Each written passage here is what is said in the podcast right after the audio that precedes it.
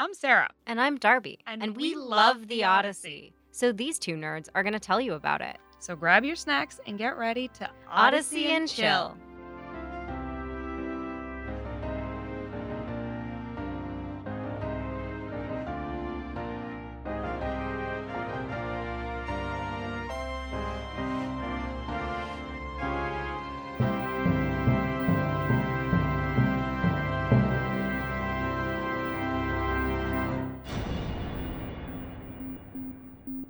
So here's what's going to happen. Each episode, we're going to summarize a section of the Odyssey, and then we're going to talk to a fancy person about it. If you don't need a summary, feel free to skip ahead. On this episode, we're going to summarize books 1 through 4, and our fancy person is Andromache Karanika, Associate Professor of Classics at UC Irvine. Book 1. The first challenge in this epic is finding the beginning. Well, the beginning begins at the end of the Battle of Troy. The Greeks won. Among them was our protagonist, Odysseus, who is going to take a really long time to get home. One impediment is spending seven years with Calypso, a goddess who trapped him and wanted him for her husband. The gods get together and have a little board meeting to decide if Odysseus gets to go home to Ithaca. Everybody says yes, but only because it was specifically scheduled by Athena to make sure her uncle Poseidon, the god who would say no, would be out of town.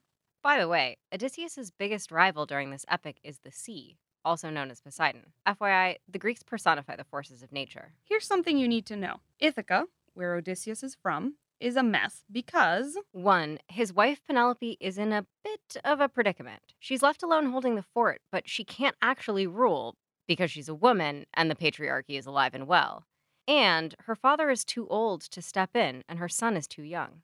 Second, there are suitors everywhere who have made themselves at home while waiting for Penelope to choose a second husband. Third, she, Penelope, is holding out the hope that Odysseus is alive because, if not, she has to marry one of these assholes. Okay, back to the gods. Athena disguises herself as Mentes, a mortal, and goes to Telemachus. That's Penelope and Odysseus' son, to tell him that Odysseus will come home because the gods have said so. So he needs to go find daddy, and she gives him a year to do it. She tells Telemachus, if you hear daddy's dead, come back and have a proper funeral, kill the suitors, and send your mom off to find a new husband. And that takes us to the end of book one. Book 2.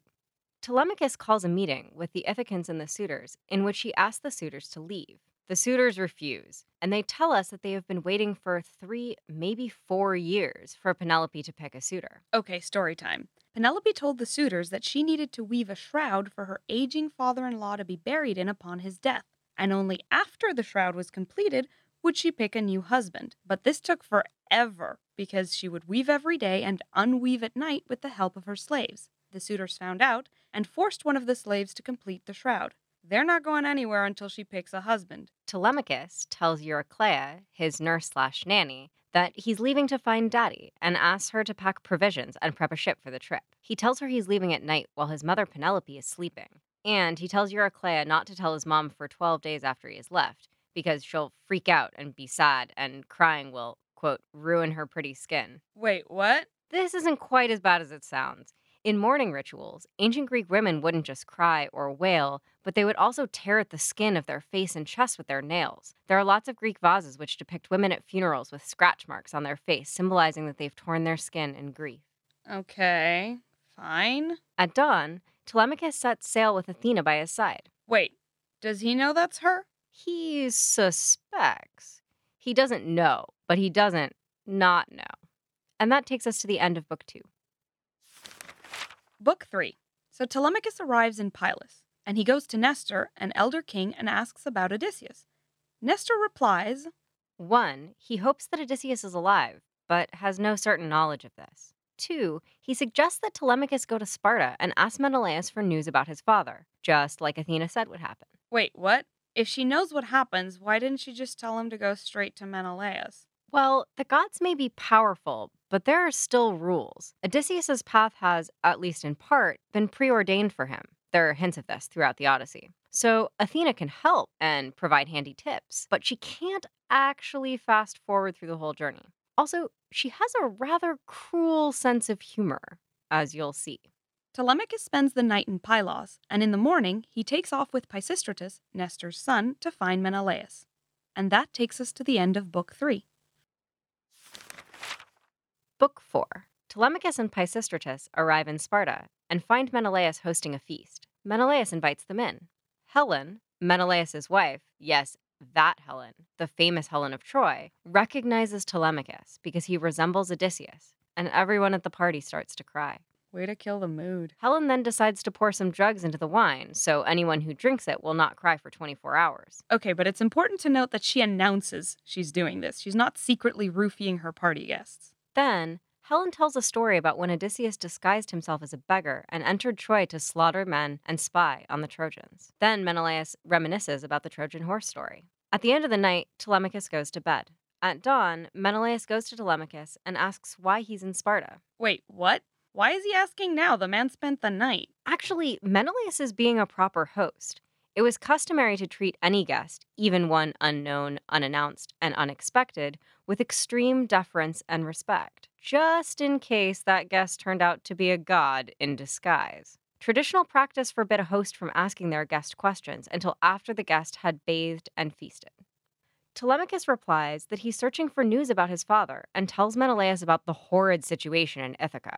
Menelaus is dismayed and tells Telemachus that the word on the street is that Odysseus is trapped on an island with the goddess Calypso, and he has been crying about it for many years. So wait, he spends all day crying on a beach and then spends all night having sex with a goddess? Yeah, pretty much. Big mood. Menelaus asks Telemachus to stay in Sparta for 11 or 12 more days, but he says, Thanks, but no thanks, because my crew is still waiting for me back in Pylos. Meanwhile, in Ithaca, A dude named Noemon asks Antinous, who is the main suitor, by the way, if Telemachus is returning home because he lent him his personal ship. Now, Antinous freaks out because the suitors did not know Telemachus was gone to Pylos, so he tells the rest of the suitors, and they all lose their shit, so they decide to ambush Telemachus and kill him when he returns home.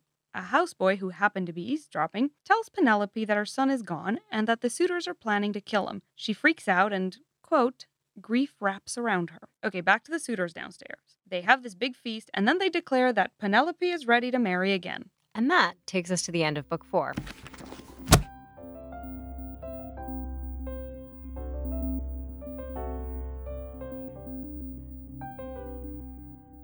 Today, we're sitting with Andromache Karanika, who is Associate Professor in the Department of Classics and has been a faculty member at UCI for the last 13 years.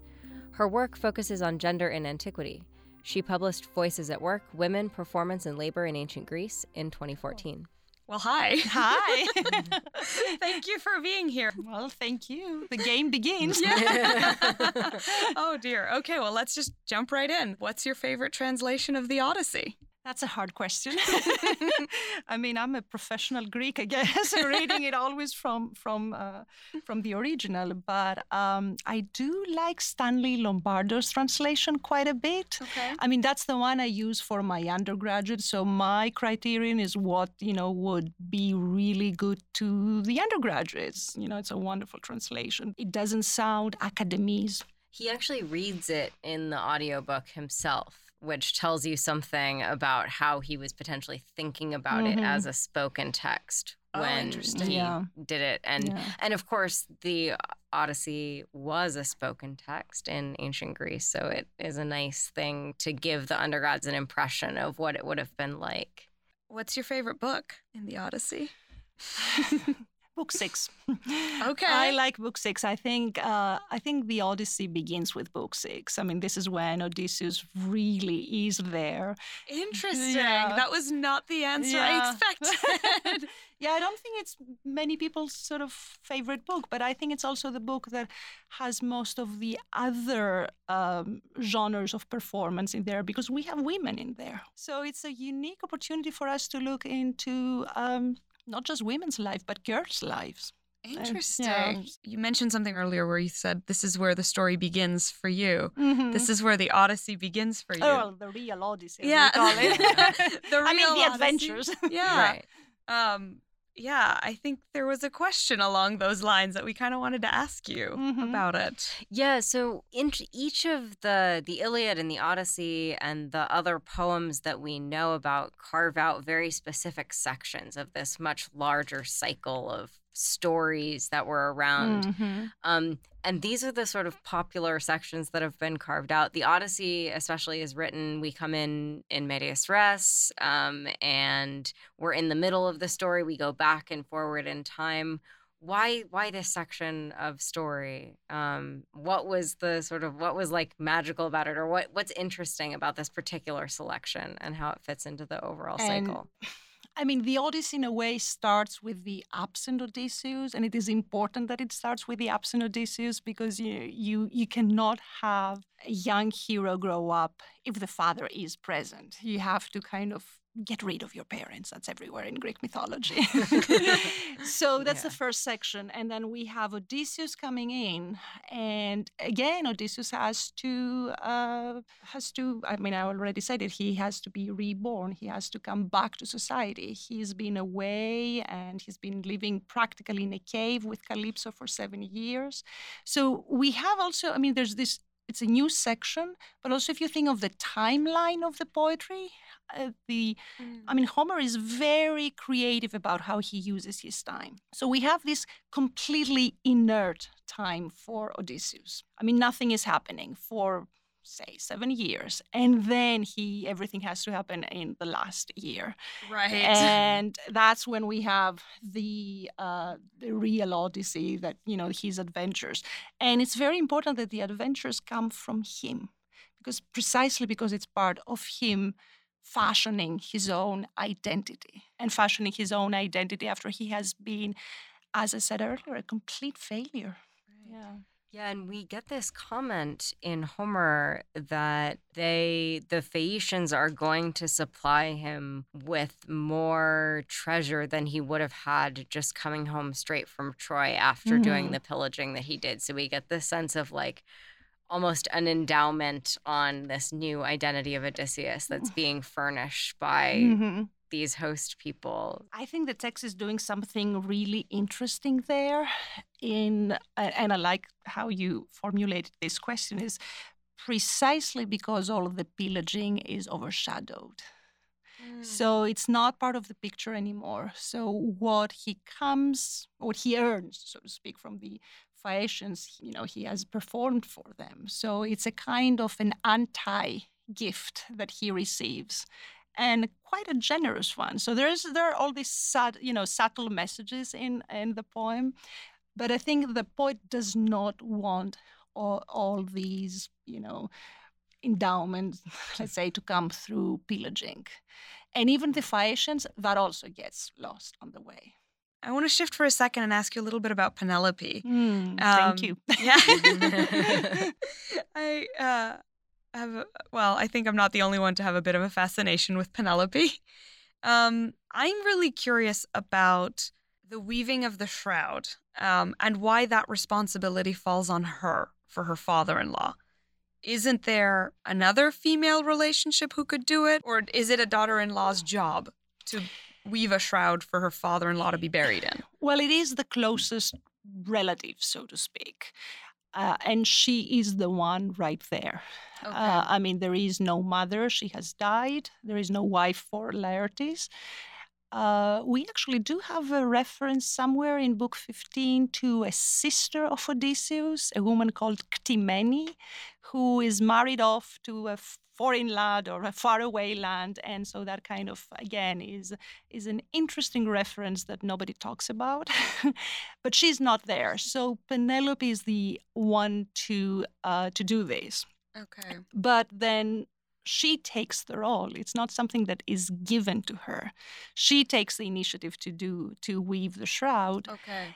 And it's part of her ruse and what i think people don't notice enough she does not write a contract with the suitors. I mean she doesn't promise that she will marry someone in the end. She Right. just basically tells them look do not press me while i'm doing this. And for her it's very convenient that it is laertes because it is in a way laertes is the male pillar of the house since her husband is not there. She has to protect herself and protect the land, but also the palace in which she is now the queen and the king at the same time. So using Laertes as her intermediate, so to speak, figure, and in particular the the shroud for Laertes, which is an object, is, is very I guess, it would resonate a lot to the ancient audience. The weaving is a specifically female task, is what I'm understanding. It is. I mean, Okay. in the epic, in the um, in the archaic epic world, it is a, a female task. I mean, historically, it would not have been only a female task. We have references to male weavers as well, but the way it is presented in the in most of our literature, it's it's has become a female Okay. task. So it would fall under a female Yeah, to do yeah. this in this world. Right. Okay. And it has to be a shroud because it has to be a ritual object. Interesting. It can't okay. just be anything. I mean, if you're do if you're saying you're working on something, that something has to be something of importance. So the fact that it is a shroud for a funeral, for the king or a former king, I mean, all these things are also woven together. mm-hmm. And she takes authority from every single little thing, right? From the fact that it is for her for her father-in-law, from the fact that it is a ritual object. Mm, okay.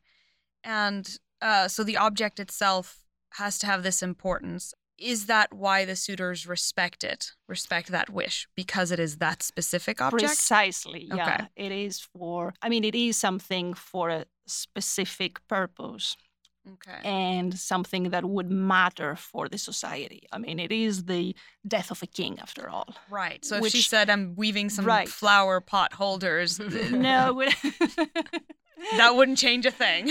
but it's also, Okay. every, I mean, it's all her. I mean, she, uh, she's making it up in a way. I mean, she's doing it, but she's also uh, working with the suitors. You know, she's right. She's it's- improving. right. So she's Okay. manipulating time. I Mm. mean, the the whole weaving and unweaving scheme is about time and how Homer is uh, working with the sense of time from the female perspective. Right. And how that takes a physical. Um, Yes, and Image. then it becomes unphysical. Right. when it dissolves. when it's undone. Puzzling. So once they discover this was all a scheme, it was all fake right. to keep us at bay, but we're still going to force someone to complete it anyway. Um, why? because the shroud um, has this symbolic function, right? I mean, the shroud for a, someone who's not dead yet, while the husband of Penelope is away. So it has to do with the absence of the main hero and Penelope, in a way, kind of mirroring uh, her activity to that of the main heroes. So her weaving and unweaving are very much a kind of a parallel to Odysseus's travels. Mm. Yeah. So she has to finish because that's the way for the poem symbolically to tell the audience that you know uh, Odysseus has to return. If he were, if he was not to return, the shroud would never finish. The other question I'm I'm sort of wondering about that is is it parallel also in that we see she's using weaving, which is under Athena's patronage, as a strategy, which is also a thing that's under Athena's patronage. Are we supposed to wonder whether this is an Athena inspired way of sort of stretching out her time while Odysseus is waiting to come home? That's a, that's an excellent idea. I mean, Athena is very subtly present throughout the poem. I mean, uh, she is the one who instigates Nausicaa to go out. She appears in Nausicaa's dream in book six, uh, and she's the one who makes the Odyssey, in a way, that uh, happen, and Odysseus' return happen. So she's present throughout. I mean, and she does. We know that she uh, works very uh, closely with Odysseus. He, she's behind him throughout the poem. So she's not explicitly mentioned, but I think because eventually when Penelope and uh, Odysseus are united and she even beautifies them, you know, she She uh, extends the she night extends as well the night. Again, you see, it has to do with time. I mean, Mhm. these poems are obsessive about how you can use your time and how you can play with your time. I mean, that's what performers do in the end. Right. So Okay. Athena is there. And I think the, the fact that Penelope does all this weaving, it's her way to connect with Athena. Yeah, shall we switch lanes to Helen a little yeah. bit? Oh, so yeah. another female figure. So so we see Helen um, in book four. Telemachus comes in, and she seems to have managed to create this perfect domestic scene for herself. They're in this very hospitable hall. They have this excellent feast. She, in fact, pours potion into the wine so that everybody is happy rather than crying. So, like, tell us a little bit about Helen. She sees through disguises. She seems to have these enchantress style powers. Well, Helen is also a performer throughout. Um, and she she's a performer who has studied from you know with the best. So she's been to uh, she's been in egypt. She uh, has got a lot of knowledge about mixing drugs. So she is somehow i mean she's portrayed a little bit like a witch figure but witchcraft in in this world is actually knowledge I mean, it is, um, she knows how to manipulate again the drugs, her time, and also her audiences. So she is the master performer there. And and certainly she imitates the voices we hear of all of the fa- other people. Yeah.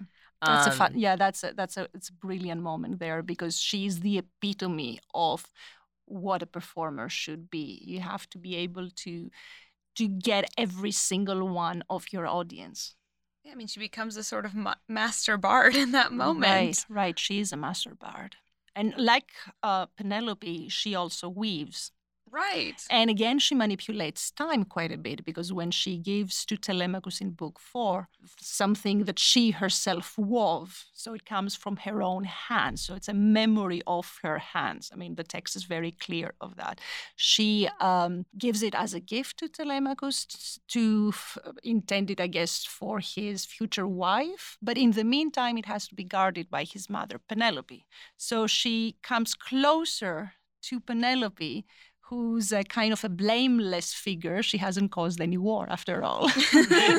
so again, that if you think about her strategy rhetorically, I mean, she is a brilliant performer. How she uses something that she made to connect her to Penelope, even though she gives it to Telemachus, Right. and she connects her past with the present of Telemachus and Penelope, with Telemachus's future. So she will be present through what she made in the future generations. Wow. So she knows how to make herself memorable. Absolutely. And she's this, like, I guess, she says epic so. Yeah. manipulator. Yeah. And Penelope manipulates from the comfort of her own home, so to speak. And and a manipulator that is so good that she's able to see through Odysseus's disguise when he shows up as a beggar sneaking into Troy.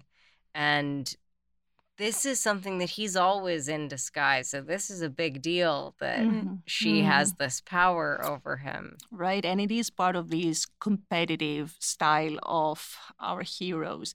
She, in a way, wins over Odysseus by look by seeing through his disguise, and that makes her superior. Right. So here's this interesting, at least, question I had about about Helen. So we we have this idea of who Helen is, you know, the face that la- launched a thousand ships and whatnot, and we get to see Helen in the Odyssey, and it sort of. I mean, she's amazing, but the first encounter with her was almost a little anticlimactic because I guess I imagine this, you know, godlike, impossible, epic beauty who did all, you know, who started this war, and and here there's this picture of a of domesticity, I think, that is sort of presented to us, and it feels almost a little anticlimactic when we first meet her in this book. Why? Yeah, the the Odyssey does not read Helen as a beauty. I mean, the Iliad does quite a bit of it, especially in uh, book three, where you know the uh, elderly men of Troy even say, oh, "Okay, we ha- we're having this war, but we're having it for this woman." Right. And they kind of. I mean, her beauty is present, but not in the Odyssey. The Odyssey is more about knowledge, about survival. and if she is to compete with Odysseus, um, he's returning, so she has to have got to have got there first. So she has returned first before him. So there's a lot of hidden competitions behind there. So she is an anti Odysseus. Okay. So and- is Penelope, of course.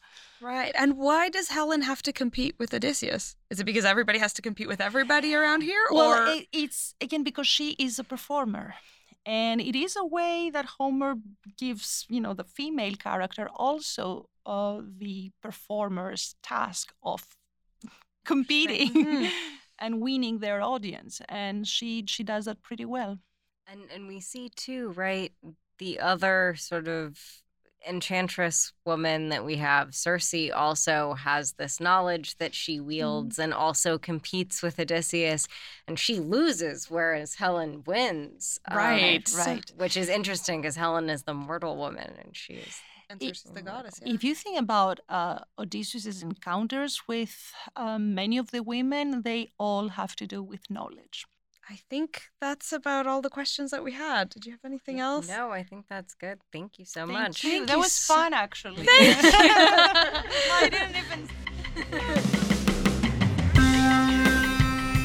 Odyssey and Chill is made possible with the generous support of UCI Illuminations, with special thanks to Professor Julia Lupton, without whom this project would not have happened, the associated graduate students of UCI, and Professor Vinny Olivieri, who knows all the things and pointed us in the right direction.